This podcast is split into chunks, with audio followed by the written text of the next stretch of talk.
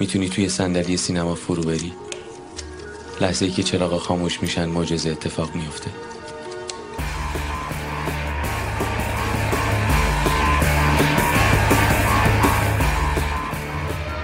اجاره نشین ها یکم قضیهش متفاوته. این به اجاره نشین ها مبتنی بر نماده. اون آپارتمان و کسایی که توی آپارتمان هن اینا همش نماد. این ساختمون نمادی است به صورت کلی از جامعه دهه 60 ایران که به طرز عجیبی تو دهه 90 هم ما که بگیم کمدی من مورد هستم به چه سبکی است با سه چهار مدل کمدی داره. که تو بیای دغدغه های شخصی خودت به عنوان بهرام توکلی رو اونو داشته باشی. ولی کمدی هم باشه و این فیلم چه مخاطب یه ذره روشن فکر که پاره می‌کنه. چون پلیدی های طبقه روشن فکر رو می‌زنی تو صورت. می‌زنه تو صورتش با زمان تن. و این خیلی کار منحصر به فردیه که این فیلم.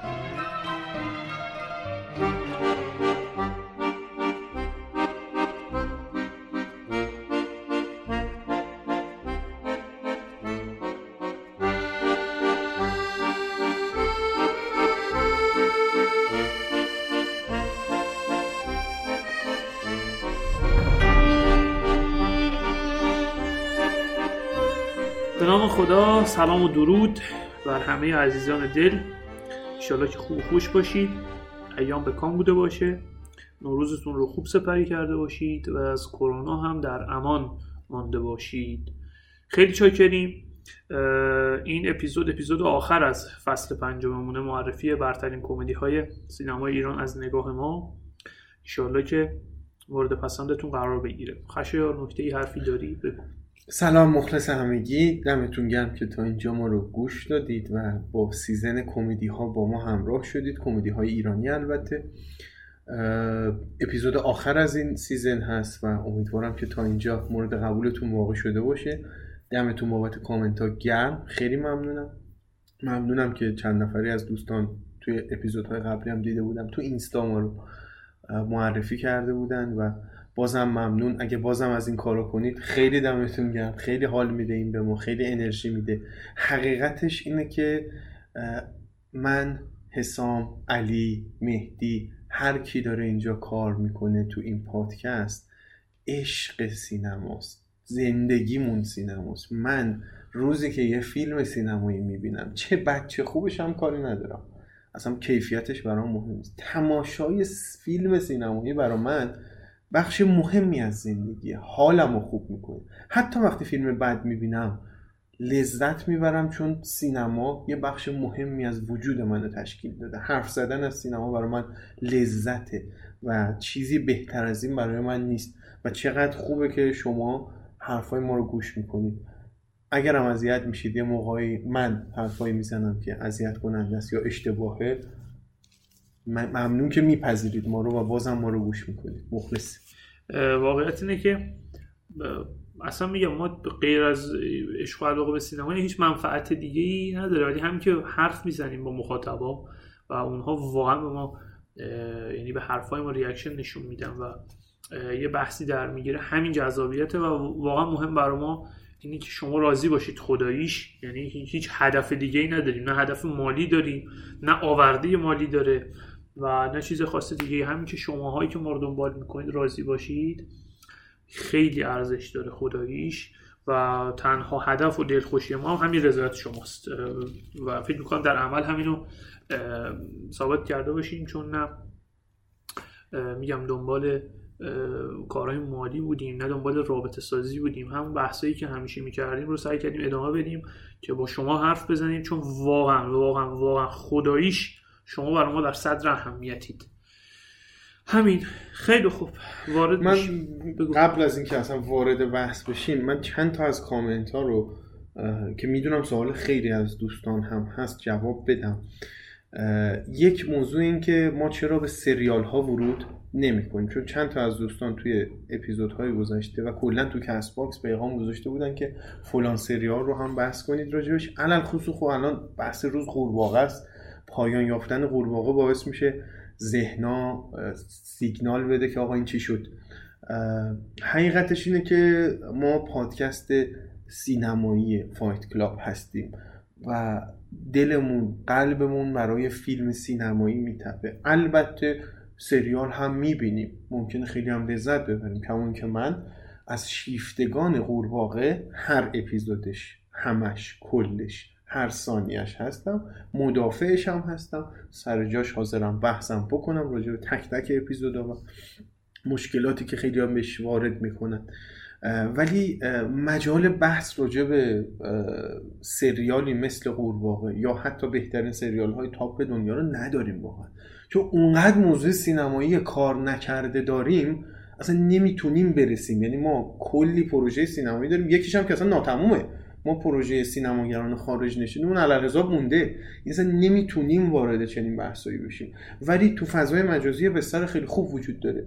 تو تلگرام تو قسمت کامنتش یا تو همین کست باکس تو کامنت ها یا تو اینستا تو page امون می‌تونیم با هم بحث کنیم چون عشقمون صحبت کردن راجع به تصویر. حالا می‌خواد به شکل سینما یا به شکل سریال باشه. ما پذیرای تمام این صحبت ها هستیم. ولی اینکه بگم تو این مجال در قالب اپیزودی از پادکست سینمای فایت کلاب می‌تونیم این کارو بکنیم. به نظرم خیلی سخت و شاید در دراز مدت دور از انتظار هم باشه حتی. مرسی. فیلم آخر من در این فصل فیلم آخر یعنی فیلم پیشنهادی آخر من فیلم بیخود و بی جهت ساخته آقای عبدالرزا کاپانیه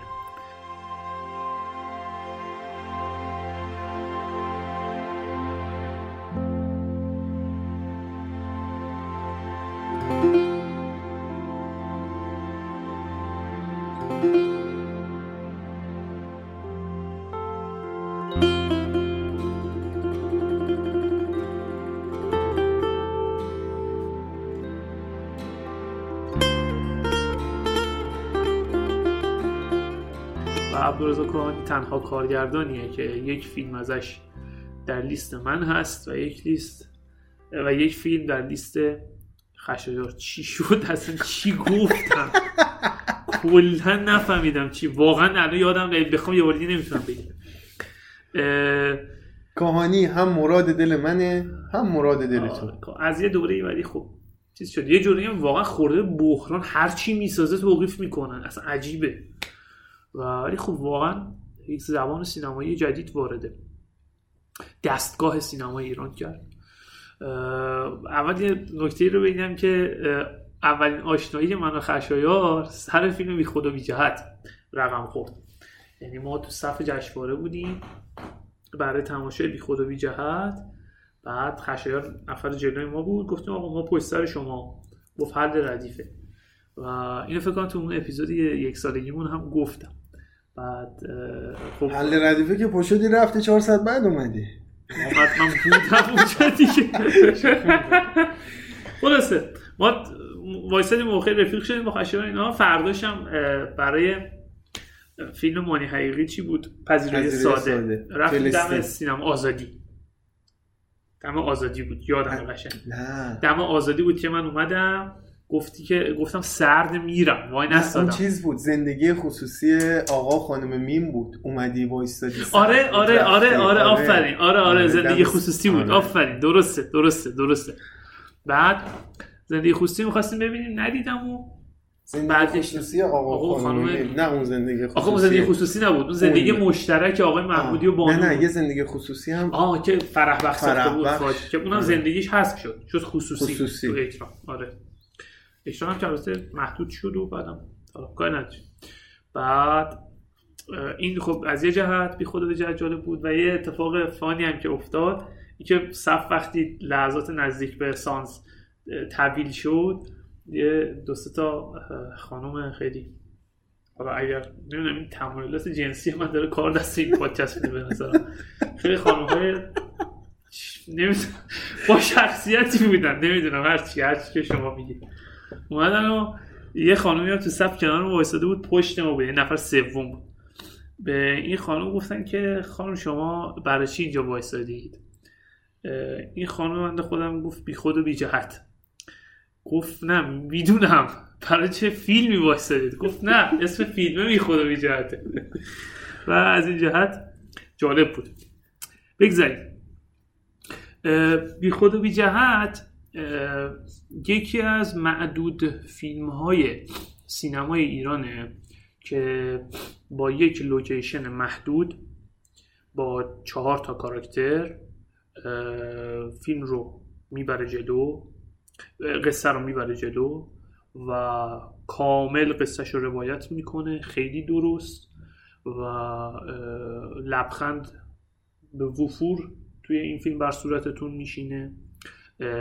با قصه همراه میشید. از لذت تجربه کردن دیدن یک فیلم قصه گو لذت می‌برید و باهاش همراه میشید. فقط توی یه خونه. همین. هیچ چیز دیگه نداره این فیلم. یعنی یه خونه و یه قصه نچندان عجیب و غریب. که خب البته خب یه جاهای غافلگیر هم می‌کنه. مخاطب یعنی میگم نچندان عجیب و غریب. من منظورم این نیست که قصه بیمایه یا کم مایه نه. این فیلم قصهش رو تعریف می‌کنه و کاملا لذت تماشای فیلم با مخاطب همراه میشه در پایان تماشا و کارکرد بسیار بزرگیه. به خاطر اینکه واقعا سخته توی یک location توی یک location تاکید می‌کنم. هلوشه فکر کنم 70 دقیقه است 70 75 دقیقه است فکر می‌کنم. برای 70 75 دقیقه مخاطب رو بتونی نگه داری تماشاگر رو بتونی بشونی پای فیلم. و به خوبی و با تبحر از عهده این کار بعد میاد عبدالرضا کاهانی که واقعا قابل تحسینه از این نظر. ذهن خلاقی که تونسته یه فیلمنامه بنویسه. که یه فیلم بلند ازش در بیاد که توی یک لوکیشن و با چهار کاراکتر رقم بخوره این واقعا قابل تحسینه و خب عجیب غریب هم هست از نظر جنس شوخی ها هم که خب این جنس جنس شوخی عبدالرزا کاهانیه مخصوص به خودشه. و غیر از کاهانی کسی اصلا این زبان رو بلد نیست در سینمای ایران. زبان شوخی کردن با هیچ. یعنی شوخی هایی که نه حرف خاصی شاید پشتش باشه و نه اینکه در حالت عادی خنده دار باشن. اما تو اون چارچوبی که کاهانی می‌سازه اینها خندهدار از آب در میان و این خیلی جالبه. مثلا یه چیزی که ابتدای فیلم یه دیالوگی که بین رضا عطاران و احمد مهران فرق هم می‌خوره میگه که یه سیگار بکشیم بعدش کار کار کار. خب این در نگاه اول خب خیلی یه دیالوگ خیلی ساده است. چیزی که ممکن اتفاق بیفته بین این نفر آدم.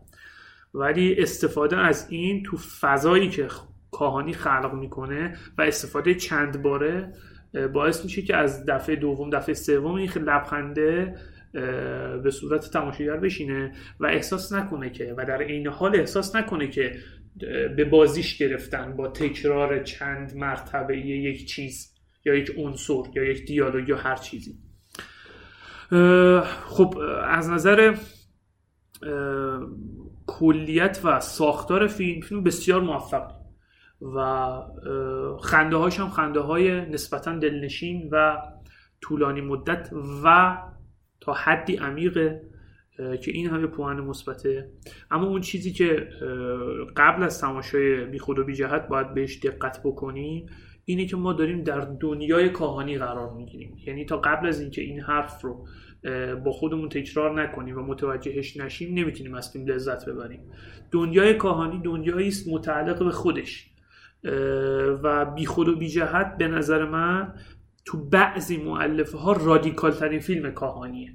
از جمله تو همین بحث تک location بودنش و از جمله اینکه این فیلم real time ه. و ما فیلم real time حداقل من ندیدم تو سینمای ایران من ندیدم. حالا این بحث real time هم بخوایم توضیحش بدیم. فکر ما از رو اسمش از روی خود کلمات هم مشخصه. یعنی time فیلم timeline فیلم با timeline قصه یکیه. یعنی لحظه به لحظه قصه لحظه به لحظه فیلم هم هست. این پلان وقتی پشت اون پلان اتفاق میفته دقیقا در دنیای فیلم هم پشت‌بند همون اتفاقه و ترتیب زمانی فیلم با ترتیب زمانی قصه یکیه. حالا این فیلم رو ببینید متوجه این جملات من که شاید یکم الکن باشه میشید خودتون. نمونه موفق خارجیش تناب هیچکاک. تناب هیچکاک. نوار ریچارد لینکلیتر کسی اگر خواست حالا نمونه خارجی هم ببینه که خیلی نمونه های موفق و شهیریان یا ماجرای نیمروز اصلی. ماجرای نیمروز ایرانی نه. ماجرای نیمروز زینما زینما زینما هاینون این احسنت هاینون این سه تا ریل تایم های معروف تاریخ سینما. راجع به این من یه لحظه می‌تونم بیام صحبتت. ببخشید.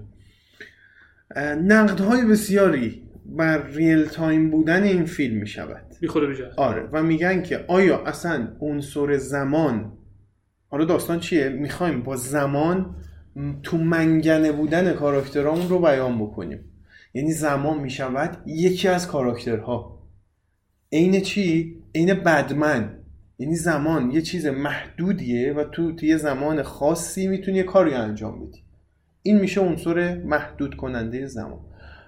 خیلی ها تو زمان اکران فیلم که بحثا بالا گرفته بود می‌گفتن اصلا real time بودنش بیشتر جنبه تحمیلی از سمت کارگردان رو داره و می‌تونست اصلا real time نباشه. باشه تحمیلی باشه. همینو می‌خوام بگم. خب. من, اصلا با این تحلیل کاملا مشکل دارم. همون موقع هم یادم می‌گفتن این چون کاهانی دوست داشته به رخ بکشه قدرتش رو در کارگردانی اومده فیلم real time ساخت. من به شدت با این مخالفم و معتقدم که اتفاقا real time بودن مال این قصه است. چرا؟ چون اون مادر زنه میشه نمادی از همین عنصر محدود کننده زمان. اون چماقش بالا سر ایناست. هر لحظه دارم فکر می‌کنن که آقا این وسایل زودتر جمع جور کنن یا این کامیونه رو یه کاریش بکنن این وسایل پس عنصر زمان واقعا عنصر محدود کننده است و real time بودن انقباض و فشار روحی روی کاراکترها رو بیشتر نشون میده. که حالا یه کاراکتر بیخیاله. حس و حالش رو با بیخیالی نشون میده. یکی مثل نگار جواریان حرص می‌خوره. اون یکی شوخی شروع می‌کنه شوخی کردن و دست انداختن و فضا رو یکم شاد کردن. هر کسی تو فشار توی حالت استرس روحی واکنشی نشون میده. بنابراین کاملا ریل تایم بودن مال این قصه است و اتفاقا می‌خوره بهش و ما رو هم با خودش همراه می‌کنه. نه اینکه یه عنصر تحمیلی باشه. حالا من اصلا به نظرم تحمیلی هم باشه مشکلی نداره.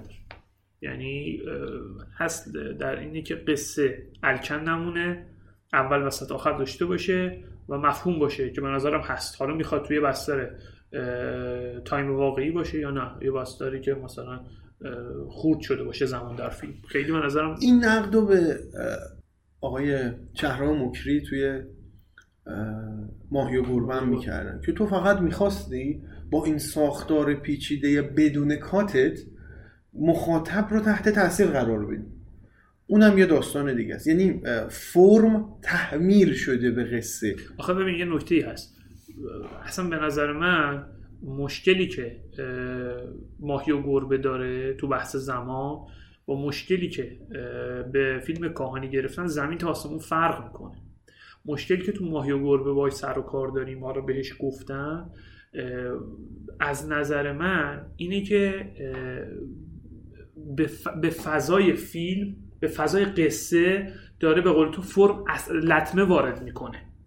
یعنی قصه ای که داره فیلم روایت می‌کنه با بستر سکانس پلان جور در نمیاد. یعنی با ابزار سکانس پلان نمی‌شود همچون قصه ای رو تعریف کرد.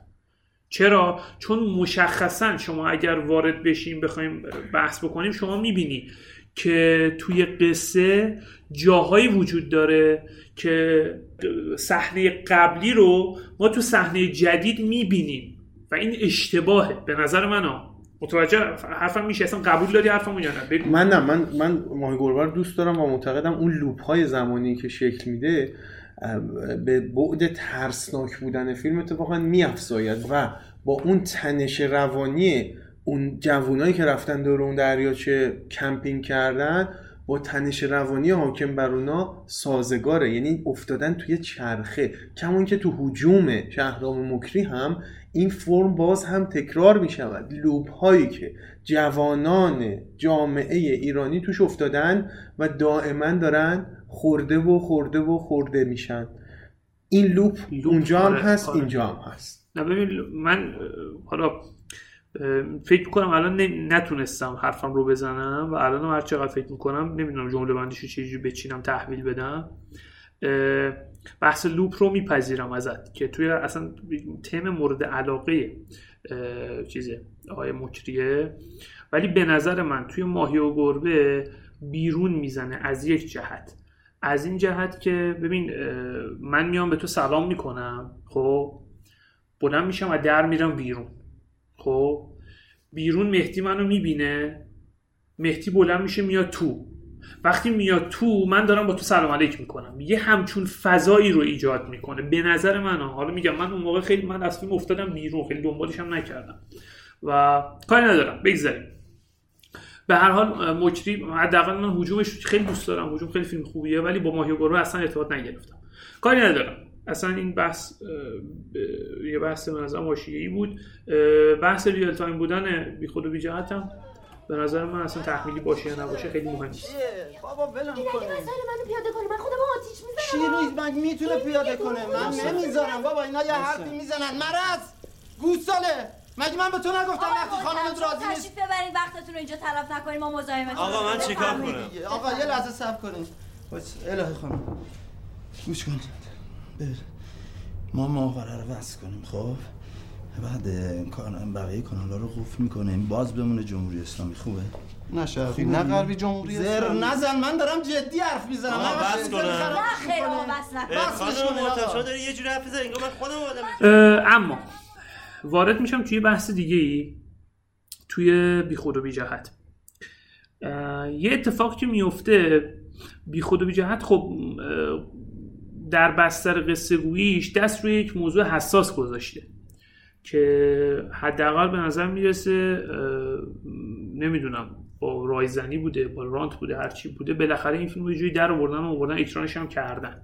چون اون اتفاقی که افتاده و حالا نگار جواهریان که همسر احمد مهرانفر توی فیلم همسر که یادم نیست تازه عقد کردن چیه داستانشون تازه عروسی گرفتن اینا ولی به هر حال تازه دارن عروسی می‌گیرن ولی خب آره به هر حال قبلا آره. باردار شده باردار. مثلا خب که تو خانواده های مذهبی, مذهبی و آفرین. این قضیه با جرم و جنایت و اینا یکیه آفرین آفرین و نکته مهم اینه که یکی از این جهت فیلم با تنش و موضوع حساس روبروه یه جایی هم برخورد می‌کنه با اون مادر نگار جواهریان که آخر فیلم وارد میشه و خب یه خانم چادری و مذهبیه و کسیه که همه ازش میترسن. و به نظر می‌رسه که این از روی سهل انگاری این عناصر و این معلفه ها و این علمان ها توی فیلم قرار داده نشدن. قطعا حرفی چیزی پشتشونه کما اینکه توی اسفوان نجیبیست هم صحبت کردیم. صحبت که توی اسفوان نجیبیست داشتیم سر این بود که این پلیسه که رضا عطارانه و لباس پلیس تنش کرده احتمالا در پی ایجاد یک خانش سیاسی بوده. و اینجا هم به نظر می‌رسه خانش خانش سیاسی نیست. خانش اجتماعی است. و نگاه نقادانه ای که می‌دونیم عبدالرضا کاهانی اساسا به مذهب دارد به سیاست حاکم دارد و کاملا قابل لمسه. توی بی خود و بی جهت به نظر می‌رسه که یک نگاه یک تیغ تیز انتقادی به طبقه مذهبی جامعه ایران داره و خب نگاهی است برای خودش محترم و قابل تأمل. خیلی نمی‌خوام واردش بشم که درسته یا غلط چون اصلا کار ما نیست. ربطی هم داره سینما هم باید دور بمونه از این تحلیل ها اون چیزی که مهمه اینه که فیلم کاملا موفق عمل می‌کنه. حتی توی ایجاد این خانش هم که الان ازش صحبت کردم باز موفقه. یعنی این خانش رو ایجاد می‌کنه قصهش رو تعریف می‌کنه خنده رو جای خودش ایجاد می‌کنه و به نظرم تو اجرا هم بسیار متبهرانه کار شده. توی یک خونه برای هفتاد دقیقه مخاطب رو نگه داشتن. کار بزرگی که فیلمنامه انجام میده و اجرای اون فیلمنامه به درستی و بدون اینکه چشم خسته بشه از دیدن صحنه ها و نماهای تکراری اینم کار بزرگی که کارگردانی انجام میده. حالا حرفی داری؟ وارد شو. اگر نه که ببندم بحث موسیقی متن نداره. نداره بله. موسیقی تیتراژ ابتدایی چیه؟ صدای زدن دست بر رضا عطاران به شکمش یعنی همه چی شیکمیه. آره. اصلا نگاه نگاه متفاوتی است. اصلا قبل از این هیچ کس چنین نگاه تحقیرآمیزی به تیتراژ ابتدایی فیلم نداشته. در واقع به نظرم کاهانی شوخی کردنشو با همون تیتراژ شروع کرد. چک اول زد. چک اول هم هرکی زد؟ برده بازی رو. ما احساس می‌کنیم اه، این موسیقی متن این چیه؟ این چی- خارج داره می‌زنه. این این چه آهنگیه؟ مگه میشه مثلا کارن همایونفر رو تو تیتراژ آدم قبل فیلم می‌بینه؟ یا می‌خونیم که آقا کارن همایونفر موسیقی بی خود و بی جهت را ساخت. بعد میری تیتراژ ابتدایی فیلم یه چنین صدایی میگه آقا این مگه میشه کارن همایونفر چنین چیزی بسازه؟ ولی کارن همایونفر آخرش میاد. و فیلم موسیقی. تیتراژ پایانی داره که چقدر به فیلم می‌خوره. برخلاف خیلی از فیلم های رئال که موسیقی متن ندارن آخرش هم یه موسیقی متن کاملا بی ربط دارن. فقط دارن. یعنی موسیقی متن انتهایی فیلم های رئال معمولا فقط هست که بگن آقا ما یه چیزی گذاشتیم و تیتراژ اومد و از سالن برید بیرون. ولی موسیقی پایان فیلم تیتراژ پایانی فیلم بی خود و نشسته رو کار. و اون حس در منگنه ماندن اینها رو قشنگ با این موسیقی هم شما دریافت می‌کنید. نکته بعدی باز هم تاکید می‌کنم. عبدالرضا کاهانی هر لحظه غم و شادی رو در کنار هم برای شما به ارمغان میآورد. این هنره این که یه لحظه فشار آزادسازی فشار روحی. غم شادی. ترکیب ایناست که جذابه. شاید کمدی خالص و خنده خالص و رهایی خالص جذابیتش مثل وقتی که غم و شادی کنار هم باشه نباشه. این نگاه پارادوکسیکال این کنار هم قرار گرفتن این هاست که شیرین تر و جذاب ترش می‌کنه اون داستان real time بودن رو من برای این اشاره کردم. کلا به کاهانی یه نقدای عجیب غریبی وارد می‌کنن که باز اینجا یکی دیگه هم میارم. یه بحث real time بودن بود. یه بحث شلختگی. میگن آقا این فیلم خیلی شلخته است. میگن بی خود و بی جهت. راست هم میگن. بله شلخته میزانسناش شلخته است. چون آدماش شلختن. چون قصهش اینجوره نه اینکه قصه ساختار شلخته باشه. نه اتفاقا بسیار نظاممنده. ساختار قصه مشکلی نداره. فضای فیلم. ولی فضای فیلم فضای باید. شلخته باشه. بله میزانسن چرا اینجا کارتونا اون شکلی چیده نشده؟ تو آخه این خونه چه نقدی؟ ببین آخه ناکن یه نکته ای وجود داره. خوب شد اینو گفتی. می‌خواستم اشاره بکنم بهش. ببین یه حالا به یه نوعی من اسم اینها رو به نظرم نباید بذاریم رئالیست. خب؟ در معنای فلسفی کلمه شاید نشه اطلاق کرد. ولی خیلی رئاله دیگه. یعنی این این وضعیت خونه است. اصلا یه نگاه رادیکال به رئالیسم. همینو دارم میگم. هایپر رئالیسم گفتم واقعا. گفتم این فیلم از جهاتی رادیکال ترین فیلم کاهانیه. یکی از مواردی رادیکاله همینه. ببین خونه خب ببین اقتضای قصه که مشخصه دیگه. توی خونه یه رقم می‌خوره که یه همچون وضعیت درب و داغونی داره. آدما هم که معلومه برای چی اینجان. داستان قصه و اون 20 میلیونی که رضا عطاران قبلا داده به هم که مشخصه. پس توی همین فضا وقتی من قرار گرفتم باید با همین فضا برم جلو دیگه. خب مثلا الان خونه ای که توش اسباب اساسی چیدن مثلا می‌خوای نمای برگمانی در بیاره یارو خب نمی‌تونه. اصلا درستمی به بافت با- به بافت قصه نمی‌خوره. اون بحث تبعیت فرم از قصه که در موردش حرف می‌زدیم و بارها گفتیم اینجا اتفاق میفته قصه اقتضاعش اینه که همچون آدمایی تو همچون فضایی باشن. فرم هم از این قصه تبعیت می‌کنه. میگه آقا من باید اینجوری قاب ببندم. من باید اینجوری حرکت دوربین بذارم تراولینگ بکنم و غیره. والا بلده. یه سری میگن نه این بلد نیست. آقا بلد 20 رو نگاه کنید. این بلده. میزانسن خوشگل نگاه کن. اسب حیوان نجیبی است بلده. حتی نمیشه چنین عنوانی رو بهش نسبت. بده که آقا این شلخته کار کرده نمی‌تونسته جمعش کنه. بعد یه تایتلی هم به سینماش میدن. چرکه. فیلم ها چرکه.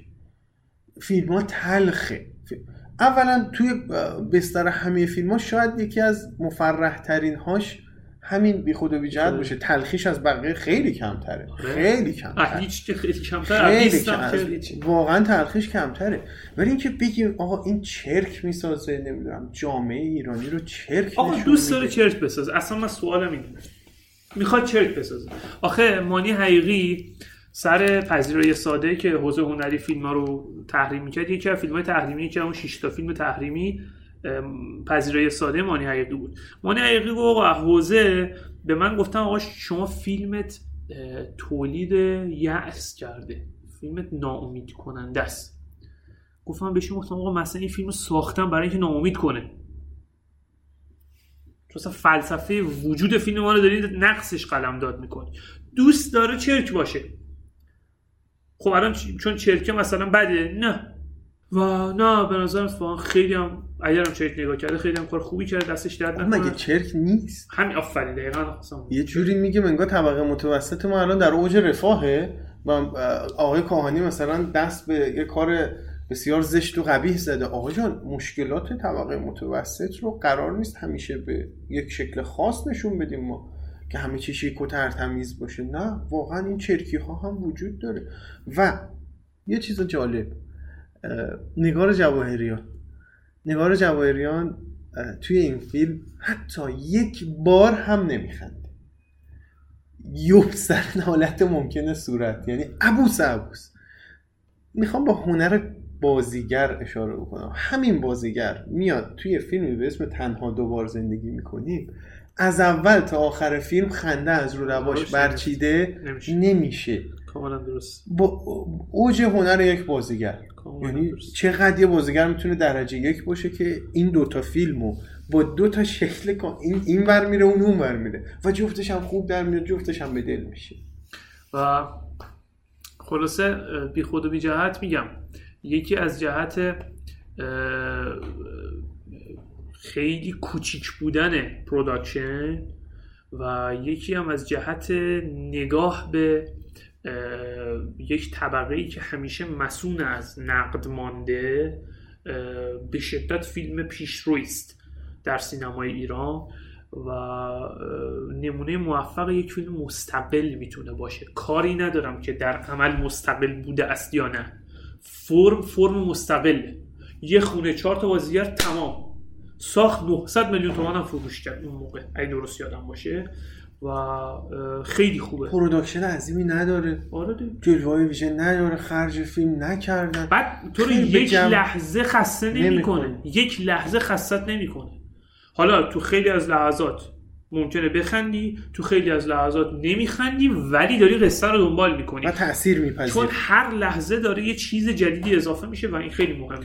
به نظرم جوانان سینما دوست و سینماگر ایرانی ندا رو داد که آقا نرید دنبال فارابی مارابی بود جای کلون میلیاردی بگیرید. قرار نیست همه با بود جای کلون بسازن. و یه نکته دیگه من خودم توی این پادکست خیلی به سینمای آپارتمانی فوش دادم. اون فوشا رو خوب کاری کردم دادم. ولی اینجا هم جاش باشه تقدیر و تشکرم می‌کنیم.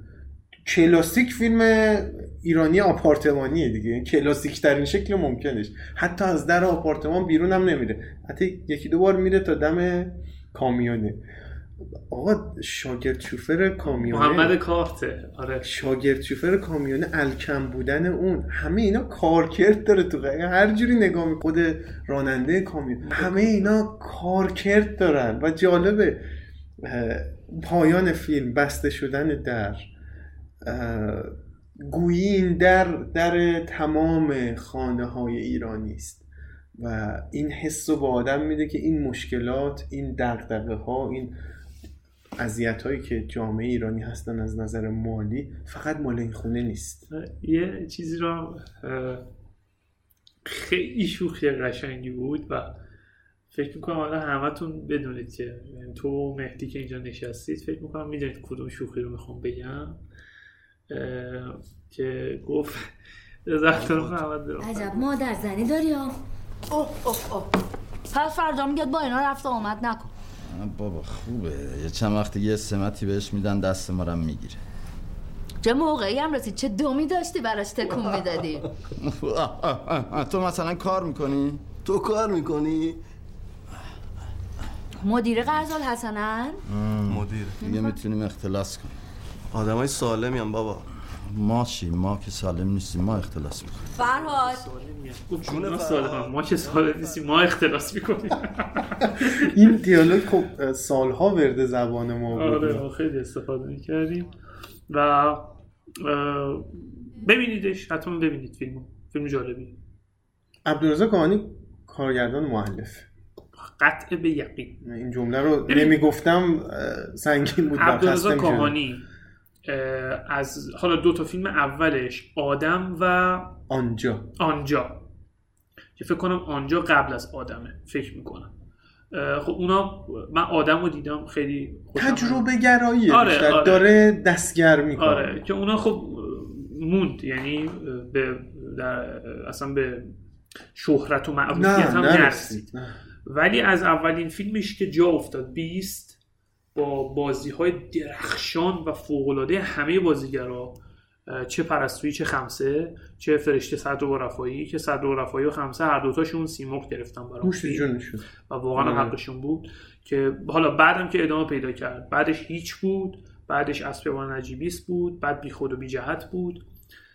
بعد استراحت مطلق تا حدی یه کارایی می‌کنه بعدش هم که دیگه یا فیلم های به درد نخوره یا اجرا نشده خانم یایا و بعدم فیلم های آره. اکران نشده خانم یایا که اصلا به نظرم چیز نبود دیگه رفتن تو آره. حاشیه دیگه و فیلم های بعدی هم از حالا این فیلم آخر که به نظر می‌رسه حالا حالا ها توقیف در نمیاد ارادتمند نازنین بهار تینا که خب میگن فیلم قابل توجهیه به هر حال ولی خب اینو خواستم بگم. کاهانی از شروع بیست تا پایان بی خود و بی جهت یک کارگردان تراز اول در سینمای ایرانه.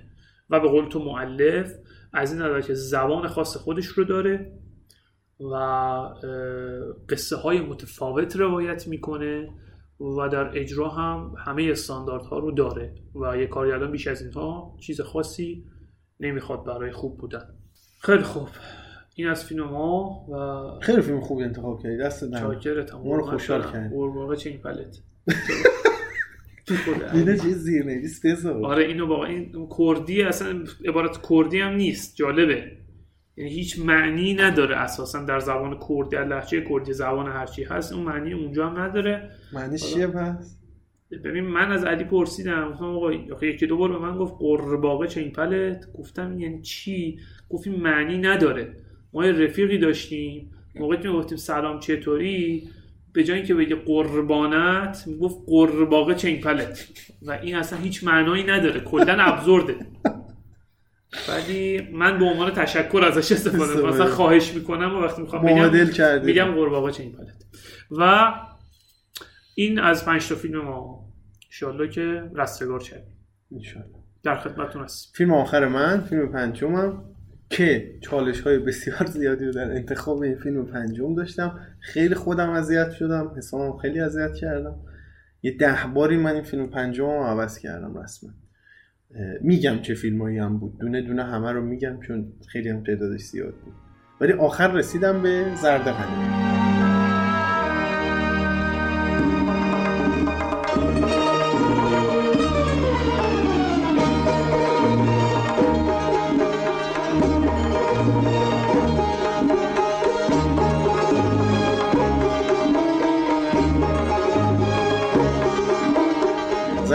قناری که شاید از نظر خیلی ها خیلی کمدی نباشه ولی به نظرم یک کمدی اجتماعی درجه یک و نازنینه از چه لحاظ. من کسی رو ندیدم به اندازه رخشان من اعتماد تو کف خیابون باشه. این کف خیابون به معنای مطلق کلمه کف خیابون.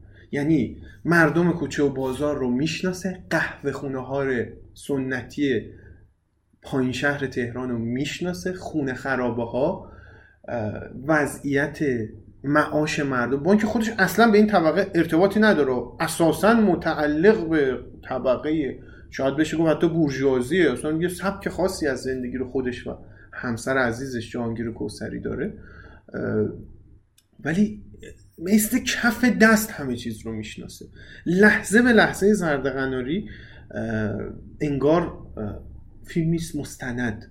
اصلا اساس سینمای پوران درخشنده. همه رو مسخره کردیم که نکنید این کار خودمون کرد اساس سینمای رخشان بنی اعتماد خیلی جاها به مستند پهلو می‌زنی یعنی داری فیلم رو می‌بینی. احساس می‌کنی مستنده. خیلی جاهای دقیقاً. فیلم زیر پوست شهر به مستند. پهلو. می‌زنه مستندی دردناک از فقر حاکم بر جامعه خیلی جاها مستند سیاسی میشه. سیاسی میشه و این مرز باری که فیلم سیاسی اجتماعی ساختن رو خیلی جاها در مینورده کما اینکه توی زرد قناری همین اتفاق میفته اه، معضل روز اون موقع تو دوران زرد قناری الان هم هستا یه چیز رو به چند نفر فروختن. الان هم خیلی جا. یه خونه رو یا آپارتمان رو صد نفر میفروشن.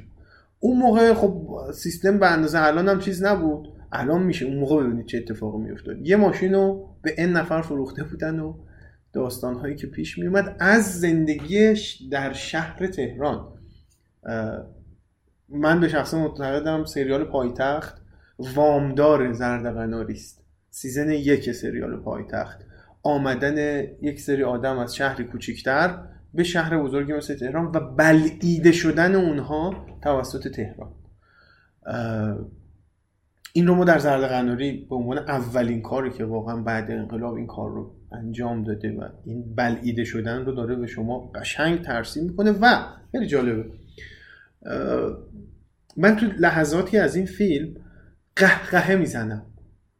از شدت اینکه اون صحنه واقعا داره من رو میخندونه. ولی خیلی جالبه. پس گردنی می‌زنن هول میدن دعوا میشه تو قهوه خونه. توی املاک مسکنیه دعوا میشه. یه آدم خیلی مزهک داره این فیلم. یه بنده خدایی یکی از اون خریدارای اون ماشین زرد قناری است. یکی از اون خرید این هر روز سر یه ساعت خاصی نه صبح میاد جلو در بنگاه این یارو وامیست. که بپرس آقا ماشین من چی شد؟ پیدا شد شما خبری دارید. ده بار 20 بار هی میاد آخرین بار اینو می‌گیره با لگت میندازه بیرون. این با لگت بیرون انداختنه اونقدر قشنگ و شیرینه. آدم با خودش میگه این کمدی ها منسوخ شدن ها. یعنی دیگه کمدیایی که متکی بر بزن و بکوبه شاید به صورت عادی و روتین دیگه تو سینما نباشه. ولی اونقدر شیرینه. چرا؟ چون نشانه گذاری شده. چون چند بار قبلا این آدم اومده رو مخ رفته حالا که داره ضربه رو می‌خوره آدم میگه ای چه شیرین. در صورتی که خیلی از این کمدی های فیزیکی اسمشو بذارم چی اسمشو بذارم نمی‌دونم. این ضرباتی که بر هم می نوازن کاراکترها خیلی هاش نمیشینه به دل آدم.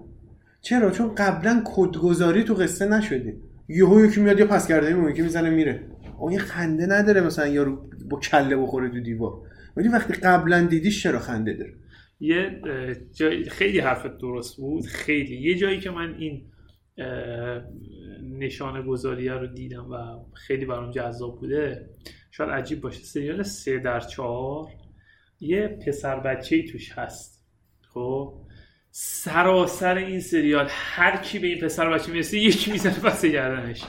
و این می‌دونی جالبه یعنی واقعا حالا شاید نمیشه مثلا از سه در چهار انتظار یک نشانه گذاری معنادار داشت. ولی نشانه گذاریه یعنی بالاخره این بچه هست هر کی می‌خواد بدی کرمی بهش بریزه و هم می‌خواستم فقط اینو اشاره کنم. این در صورتی که میگم اصلا من کلا با اینکه کسی بر روی کسی دستی بنوازه و من بخندم بهش خودم از این کار خیلی بدم میاد. این اصلا سعی می‌کنم نخندم و واقعا منظرم خندهدار نیست. ولی اینجا دارم می‌بینم آقا چقدر درست نشونه گذاری میشه و به اون نقطه ختم میشه. فیلم البته باز هم تاکید می‌کنم. تلخیش بار اجتماعیش بار کمدی بر بار کمدیش کاملا غلبه داره.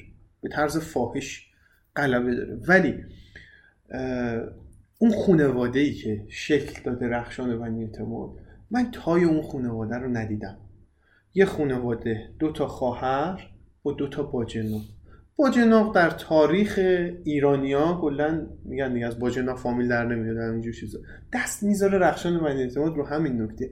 از این دوتا باجناق هم کمدی می آفریند یعنی از این نسبت خانوادگی که خیلی هم میگه اصلا نسبت نیست. با جناب اصلا فامیل حساب نمیشه.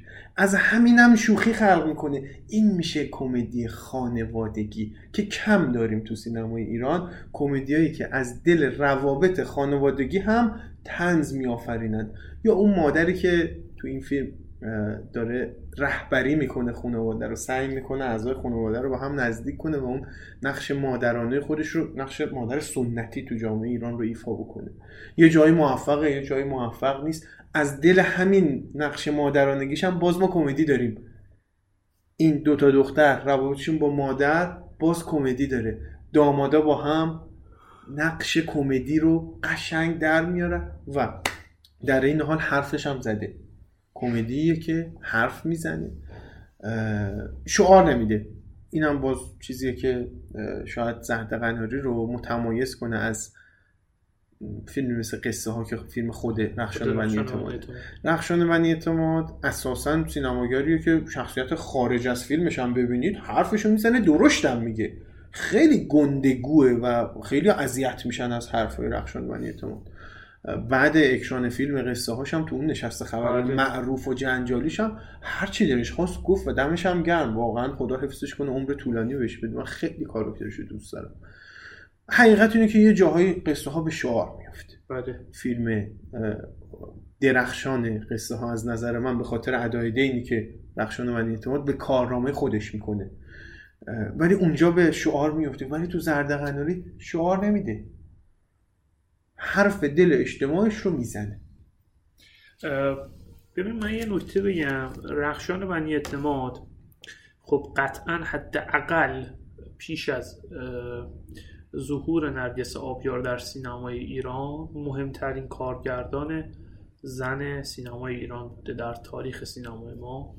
و الان هم شاید بحث بشه کرد که نرگس آبیار یا رخشان بنی اعتماد به هر حال. بنی اعتماد همونطوری که گفتی همیشه به خاطر شناخت بسیار بالا و تسلط کافی به طبقه های مختلف جامعه مخصوصا طبقه های فرودست تصاویر ماندگار و مبتنی بر واقعیتی خلق کرده در فیلم هاش حتی توی فیلم مثل قصه ها که به نظر من فیلم کاملا شخصی بنی اعتماده و فاقد جذابیت برای مخاطبی که کارهای قبلی بنی اعتماد رو ندیده و خیلی هم منطقیه که این فاقد جذابیت بودن یک پوان منفی برای یه فیلم باشه. چون من نباید برای درک یک فیلم نه تا فیلم قبلی کارگردانش رو دیده باشم. اما توی همون قصه ها بعضی جاهای کارهایی با دوربین می‌کنه و یه قابهایی میبنده که واقعا آدم به تحسین واداشته میشه. مثلا یه پلانی هست توی قصه ها یادم نیست توی کدوم قصه از قصه ها اونجایی که فکر می‌کنم صابر عبر توش حضور داشت اگه درست خاطرم باشه که یه شیشه ای هست و بغلش یک دره. و اون کاراکتر صابر عبر نمی‌دونم چیه اصلا واقعا حضور زن ندارم. اون کاملا پشت اون شیشه هست. و ما نمی‌بینیم اینو مشجر شده می‌بینیم. انگار که این باید سانسور در این لحظه.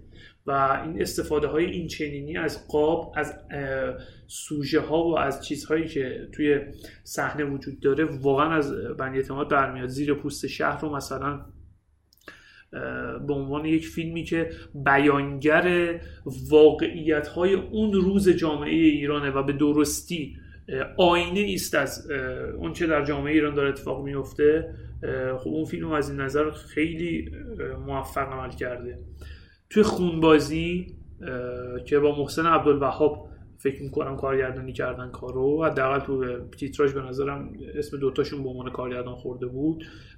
خود تو خونبازی هم خیلی به نظر من خونبازی خیلی دوست دارم البته که فیلم محبوب خیلی ها نیست. و اونجا هم به نظرم دقیقا همین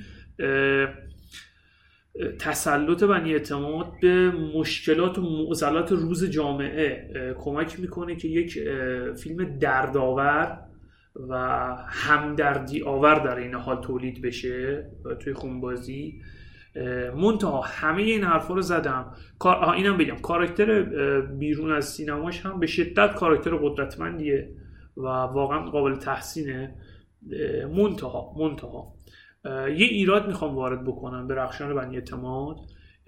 دقیقا همون چیزی که خشایار توی زرد غمادی بهش اشاره کرد که بار اجتماعی فیلم به کمدیش غلبه می‌کنه به طرز قابل لمسی.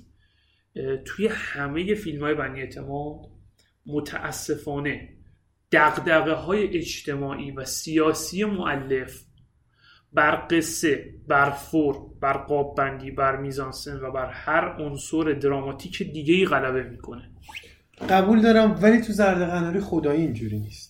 یعنی هیچ بار سیاسی نداره چون هنوز دوم خورداد چک نگرفته. سیاسیش رو نمیگم. نگاه اجتماعیش حاکم هست. همونو می‌خوام بگم. گفتم نگاه نگاه اجتماعیش اجتماعی هست. اجتماعی و سیاسیش. سیاسیش هنوز دو دوم بله خورداد به شکل فراخور نگرفته دوران سیاسی. اضافه شده. آره، من آره، به اجتماعی رو برای. همین آوردم. خب. آره. یعنی این استفاده از سینما به عنوان یک تریبون اصلا کار درستی نیست. و این خیانت در اولین لحظه خیانت به سینماست. چون فیلم اول از همه باید فیلم باشه. بعد از اینکه فیلم شد حالا اگر خواستی حرف بزن باهاش.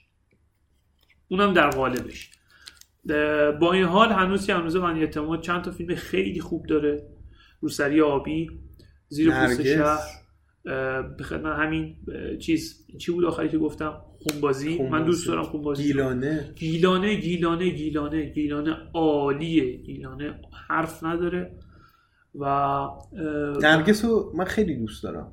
رد پای قشنگ آثار فریدون جیرانی هم توش هست. اون عشقای عجیب غریب نامربوط عشقای نامعنوس. سلطانی سلطانی فریدون جیرانی سلطان عشقایی که روتین نیست عشقای دختر پسری نیست. یه عشقای عجیب غریبی خلق می‌کنه رد پای جیرانی هست که می‌دونیم همکار فیلم نامه نویس توی نرگس بوده و اون عشق اونجا هم عشق خاصیه واقعا. که آقای عرب نیا. پور. عرب. آره, عرب. آره. واقعا درخشان هستن. Hardasız kulak bardarlar. Kucayin. Altı ağa. Kucayin konusuna nişan bedin. Yem aşına ve sen nefer kalıp bir kulin. Hı? Bir. Derdi kararı da ben bütün mindesin be ben. Sen nefer diğer Müslümanı malhum peyda kerdi. Hala halı tebrik kulen. Bir koşamız. To ona de famak diğer tarafı. Sen kola bile kafa mi kulen. بله میکوشمه من می‌زنه یه نکته راجع به فیلم زرد قناری اضافه بکنم. یه فیلمی آقای کیانوش انگاری داره که من میپرستمش به اسم آبادانی ها متأثر از سینمای نئورئال ایتالیا. دزد دوچرخه علل خصوص ویتوریو دسیکا. کسایی که دزد دوچرخه دیدن آبادانی ها هم دیدن می‌دونن که این دوتا چقدر فضاشون شبیه همه. دهه شست ایران هم خیلی شبیه دهه پنجاه ایتالیاست اونا بعد جنگ ما هم حین جنگ و بعد جنگ دهه شست و هفتاد.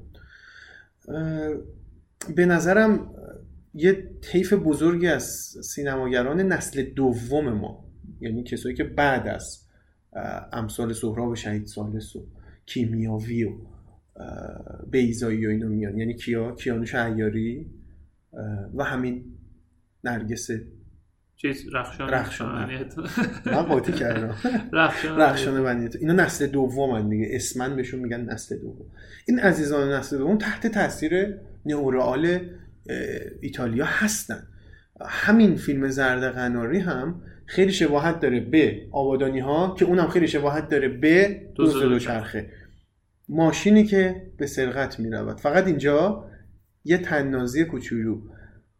این دزدیده شدنه توسط یه آدم شارلاتانی به صورت سریالی برنامه ریزی شده. یعنی یه نمه شیرینکاری هم از خود خانم رخشان بنی اعتماد اضافه شده بهش که فضای فیلم رو خیلی شادتر و مفرحتر می‌کنه نسبت به آبادانی هایی که تلخه. دارکه تلخه. به معنی واقعی کلمه. یک فیلم اجتماعی تلخ با رگه های نورئال ایتالیه. اینجا هم رگه های نورئال رو می‌بینیم. توصیه می‌کنم اونایی که دیدن زرد قناری رو باز هم ببیننش. من شاید برای بار چهارم پنجم بود. امروز دوباره زرد قناری رو دیدم. و چقدر هم دوباره لذت بردم از تک تک ثانیه هاش هر قابش یک لحظه از این جامعه ماست. هیچ کس چنین هنری رو اینقدر دقیق و مستندوار نتونسته تو سینمای داستانی وارد بکنه. عجیب بود. آره این حرفت خیلی جای تحمل داشت. کلا تأثیر به نظرم یه بخش عظیمی از سینماییان ایران حداقل توی یه دوره خیلی تحت تاثیر نئورالیسم ایتالیا بودن. و خود جالبه اصلا حالا اگرم توی کارهاشون بروز پیدا نکرده در ذهن و در تئوری خیلی تابع اون جنبش بودم. مثلا ابراهیم حاتمیکیان ما می‌دونم پایان نامش در مورد نئورالیسمه و این بالاخره همین که تو ناخودآگاه یه کارگردان اثر بذاره جای تحمل داره و واقعا دهه 60 داره. دهه بود که سینماییان ایرانی خیلی تأثیری گرفتن. کما اینکه به نظر می‌رسه فرهادی هم خیلی تحت تاثیر آنتونیانی بوده. حالا البته این مثلا یعنی به نئوریالیسم ربطی نه نداره. ولی کلا کارگردانان ایرانی از کارگردانان گردانان ایتالیایی بسیار تاثیر حرفم پذیرفتن. همین بود. یه طیف کمدی ساز دهه 50 و 60 ایتالیا هستن. پیترو گرمی و چند نفر دیگه هم هستن. واضحا کمدی های دهه 60 و 70 چند تایشون حتی میشه گفت کپی برداری شده از کمدی های دهه 50 و 60 فکر ایتالیا. می‌کنم مردی که زیاد می‌دانست هم فکر می‌کنم. اگر یه جا درست چیز کرده باشم. می‌گفتم تحت تاثیر یه فیلم ایتالیایی بوده. البته من اون فیلم رو ندیدم. اون موقع سینمای ایتالیا سینما بود. خیلی قد گردن کل. الان بندگان خدا افت شدیدی کرد. سه چهار تا کارگردان گردن کلوف دارن ها. ولی واقعا نسبت به دهه 50 60 و 70 شون افت بسیار محسوسی داشتن. البته یه بنده خدا اسم اسم لوکا گوادانینو. آره آره. چقدر کارگردان خوبیه ها. خدا پدر مادرش رو نگه داره. اگه فوت کردنم بیامرز. شد شد خیلی خوب. تمام. و این فصل هم تموم شد. فصل پنجم. من اجازه دارم چند تای دیگه. اسم ببرم. یا که- چند تایی که تو آره. دوست داری. اسم ببری ولی وقت نداشتیم واقعا. آره، یعنی. ده تا بیشتر نمی‌تونست بگو. اگه تو هم چیزی داشتی آره. من چند تا اسم از فیلم ها میگم دیگه واقعا وقت نداریم راجبش صحبت کنیم. فقط اسم میگم و پیشنهاد میدم.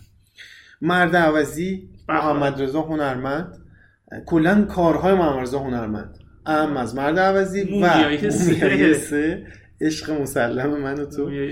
دیگه چه خبره؟ تخمین میلانی. اصلا جدی گرفته نمیشه ولی بسیار فیلم خوبیه. ما عادت کردیم تخمین میلانی رو متاسفانه من عادت بدی کردم. خدا من ببخشه. دست میندازم این فیلم های اخیرشو و کارنامه خوبشو بعضی موقع آدم زیر سوال می‌بره در صورتی که این آدم یه واکنش پنجم داره یه دو زن اه، داره. دو زن داره که خیلی فیلم های خوبی هم و یه فیلم کمدی خیلی خوب داره. به اسم دیگه چه خبر؟ فیلم روز با شکوه رو من خیلی دوست داشتم بهش بپردازم. مال کیانوش عیاریه ولی متاسفانه نسخه خوبش سخت پیدا میشه. ولی اگه گیر آوردید حتما ببینید موضوع فیلم به شدت موضوع عجیب غریب و تنازانه ایه و خیلی به دل آدم میشینه. اگه موردی داری بگو. اگه کمدی من- هست که جا مونده و دوست داشتی بهش من یکی از. کمدیایی که به قول یکی رفقای ما سروش. می‌گفت انگلیسی ها به حسی که ما از آهنگای شهرام شبپره می‌گیریم میگن گیلتی پلیژر و یه لذت گناهالودی میگه بابا چرا من بخواه از شهرام شبپره باید شهرام شبپره باید خوشم بیاد؟ یکی از حسایی که من تو سینمای ایران داشتم همیشه در مورد یه فیلم اگرچه که به نظر خیلی هم گیلتی نیست این پلیژر من فیلم پسر آدم دختر هوای رامبد خیلی جوان فیلم خوبیه. و یک کمدی رومنس خیلی. ترتمیز باحال و خیلی دوستش دارم اون فیلم رو. به نظرم ببینید. و و و. من دو فیلم مد نظرم بود. یکی پسر آدم دختر هوا یکی هم سن پترزبورگ که وحشتناکه. یعنی سن؟ پترزبورگ درجه یکی به نظرم. خنده های یعنی سوپر خنده است دیگه. واقعا بند نمیاد خنده آدم. اونجایی که مخصوصا اونجا اونجا فوق العاده بود. گفتش که همین الان به دکتر کاخال زنگ عمل کافی چی شد؟ چه- اوه کافی. چی زنگ زد؟ دکتر کاخال. بعد یه مریض تصادفی تفلک بهش خورده بود. رفت اتاق عمل داشت می‌گفت عملش چجوری اینو مثلا کافی مافی از سرم پرید. تصادفی؟ آره تفلک. مگهشون جراح پروستات نیستن؟ چرا؟ چه پروستات طرف مو برداشته بود تو تصادف. خیلی بد. شوخی های شیرینی آره، داره. خیلی اونم خب واضحا پیمان کار پیمان آره. بهروز افخمی بهروز افخمی. خرابش کرده. این نکات آره، منفی آره، فیلم. آره. مال بهروز افخمی آره، هر چی خوبی داره مال پیمان آره، دقیقاً. اه، چند تا اسم کوچولو دیگه من بگم. حتی اسم بزرگیه بیپولی حمید نعمت الله بله. که رسما جا داشت تو پنج تا هم باشه ولی پنج تا دارم به خدا. یعنی خیلی سخت بود استفاده کردن از اون پنج تا.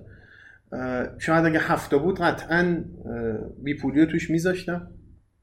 اثر درخشان حمید نعمت الله اونم یه کمدی اجتماعی با نگاه خیلی خیلی موشکافانه و تند و تیز به مشکلات جوانان ایرانی مشکلات اقتصادی علل خصوص که وجود داره و اون شیرین بازی های سیامک انصاری تو اون فیلم و. بازی درخشان لیلا آتمی لیلا حاتمی. خیلی خوبه به حضورتون ارز کنم که از آتشکار نشونه هایی گفتیم بله. صحبتی کردم اشاره کردم بهش شاید اگر بخوام اسم آخر رو بگم که تو لیستم بود ولی آخرین لحظه هست شد لیلی بامنست کمال تبریزی بود. چون از کمال تبریزی که آورده بودیم مارمولک و واضحا هم گفتیم که مارمولک موفقیت رو بیشتر مدین پیمان قاسم خانی است و کمال تبریزی. شاید به خاطر این من لیلی بامنست رو نیاوردم ولی جاش خیلی خالی بود. تو پنج تای من خیلی جاش خالی بود خیلی فیلم شیرین و دوست. خیلی فیلم خط چکنیه خیلی خط چکنیش البته نمی‌خوام دوباره واردش بشیم به چه علت این آدم می‌تونه بقیه نمی‌تونن ولی خب نگاه به جنگ رو عوض کرد. دقیقا. سینمای جنگ رو تکون داد اساسا تکون داد. قبل از لیلی بامنست کسی جرئت نداشت بگه یکی دوست نداره بره جبهه. ولی خب یه چیزی هم هست که در نهایت به نظرم به نفع نگاه حاکم. عمل می‌کنه. کمون که مارمولک هم در نهایت به بله جر. ولی یه فیلمی که خوشت اینو گفتیم من حالا پیشنهادش بدم ضد گلوله است مرسی. که به تأسی از لیلی با من است ساخته شده منتها خب پایان بندیش به شدت ساختار شکن و عجیب غریبه دیگه یعنی اونجایی که میتی فقیه میاد تو خوابش میگه فردا نوبت توه. تو شهید میشی. بعد صبح بلند میشه قطعه رو قبول کردم و اینکه این آدم عوض نشد. آره آره. ولی خب یه فلش فوروارد می‌زنه که این آدم عوض و نشد. ولی بازم. خب اون پوستر و عکسی که از جبهه داره که دور سر شهدا دایره کشیده و ادای احترامی است به واقعا بچه های شریف و عزیز جنگ. این خیلی قابل ستایشه و ولی فیلم آوانگاردیه. از نظر چیزا تم منظورم فیلم آوانگاردیه و همین دیگه من دو تا آخری که میگم میگم و دیگه دست. نان عشق موتور هزار و مکس دو تا فیلمی که باز هم پیمان قاسم خانی و کمدی سیاسی. این اگه بخوایم کمدی سیاسی نمادین اسم ببریم در تاریخ سینما ایران من به این دوتا اشاره می‌کنم. اه، نگاه گزنده ای دارن. چه به جریان؟ چپ چه به جریان؟ راست. یعنی دوستان فکر نکنن که با یه فیلم دوم خوردادی طرفن. نه. ولی خب اصلا از این خبرها نان نیست هزار یه صحنه خیلی خیلی نمادین داره که به شدت به نفع جریان چپ و اصلاحات تو ایران. ما جریان چپ نداریم مثلا شوخی. نمی‌دونم هی میگیم چپ. جریان اص- اصلاح طلب داره. اونجایی که اون پسر حزب اللهی قصه ما توی جاده گیر افتاده و مجبور میشه سوار ماشین خاتمی میشه و یعنی اینکه آقا همتون بیاید سوار این ماشین بشید بریم. مسخره بازی در نیارید. اگرش که بعدا منظر مثل چرخه ماشین پنچر شد. آره. دیگه حرفی نیست. من خیلی اذیت کردم شما رو. دمت هم گرم. خیلی مخلصیم. ایشالله که خوشتون اومده باشه. عید هم تموم میشه. بعد از شنیدن این اپیزود احتمالا و یعنی احتمالا موقعی که این اپیزود رو میشنوید عید تموم شده. آره دو روز بعد از اونه. به هر حال ایشالله اتفاقات خوب براتون بیفته توی سال جدید و ما هم بتونیم پیشرفت بکنیم بهتر بشه کارمون بیشتر به ایدئال شما نزدیک بشیم. شما هم فیدبک بدید و ما رو دنبال کنید. خیلی چکریم یا علی مدد مرسی.